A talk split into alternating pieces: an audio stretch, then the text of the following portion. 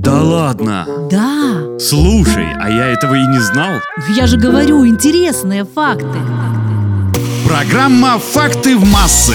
Наушники являются постоянным атрибутом меломана, который уважает окружающих его людей. Ведь надев наушники, можно комфортно погрузиться в мир вдохновляющих нот и аккордов, не нарушая при этом общественный покой. По последним данным, более половины населения часто используют наушники. Однако, что же мы знаем об этом изобретении? Всем привет! У микрофона Наташа Круш. Я готова представить вашему вниманию занимательные факты про наушники. Работа телефонисток 50-х годов 19 века предполагала взаимодействие с передатчиком-приемником. И вот одна из телефонисток Белла Джиллиант в 1881 году закрепила микрофон с динамиком прямо у себя на голове. На тот момент конструкция весила около 3 килограммов. Это и стало первым шагом эволюции наушников. И хотя история этих устройств началась многим раньше, отцом наушников считают Натаниэля Болдуина. Он изобрел прототипы гаджета, которые смутно напоминают современные аксессуары. Устройства были полностью изготовлены из металла, не имели амбушюр, а динамики скреплялись между собой снизу.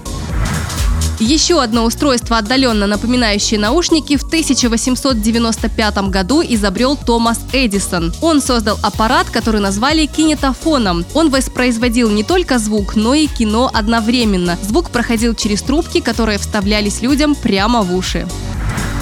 Самая первая модель наушников, привычных для нас, появилась еще в далеких 50-х и была разработана специально для летчиков. Несколькими годами позже наушники начали изготавливать уже для людей, работа которых была связана с музыкой.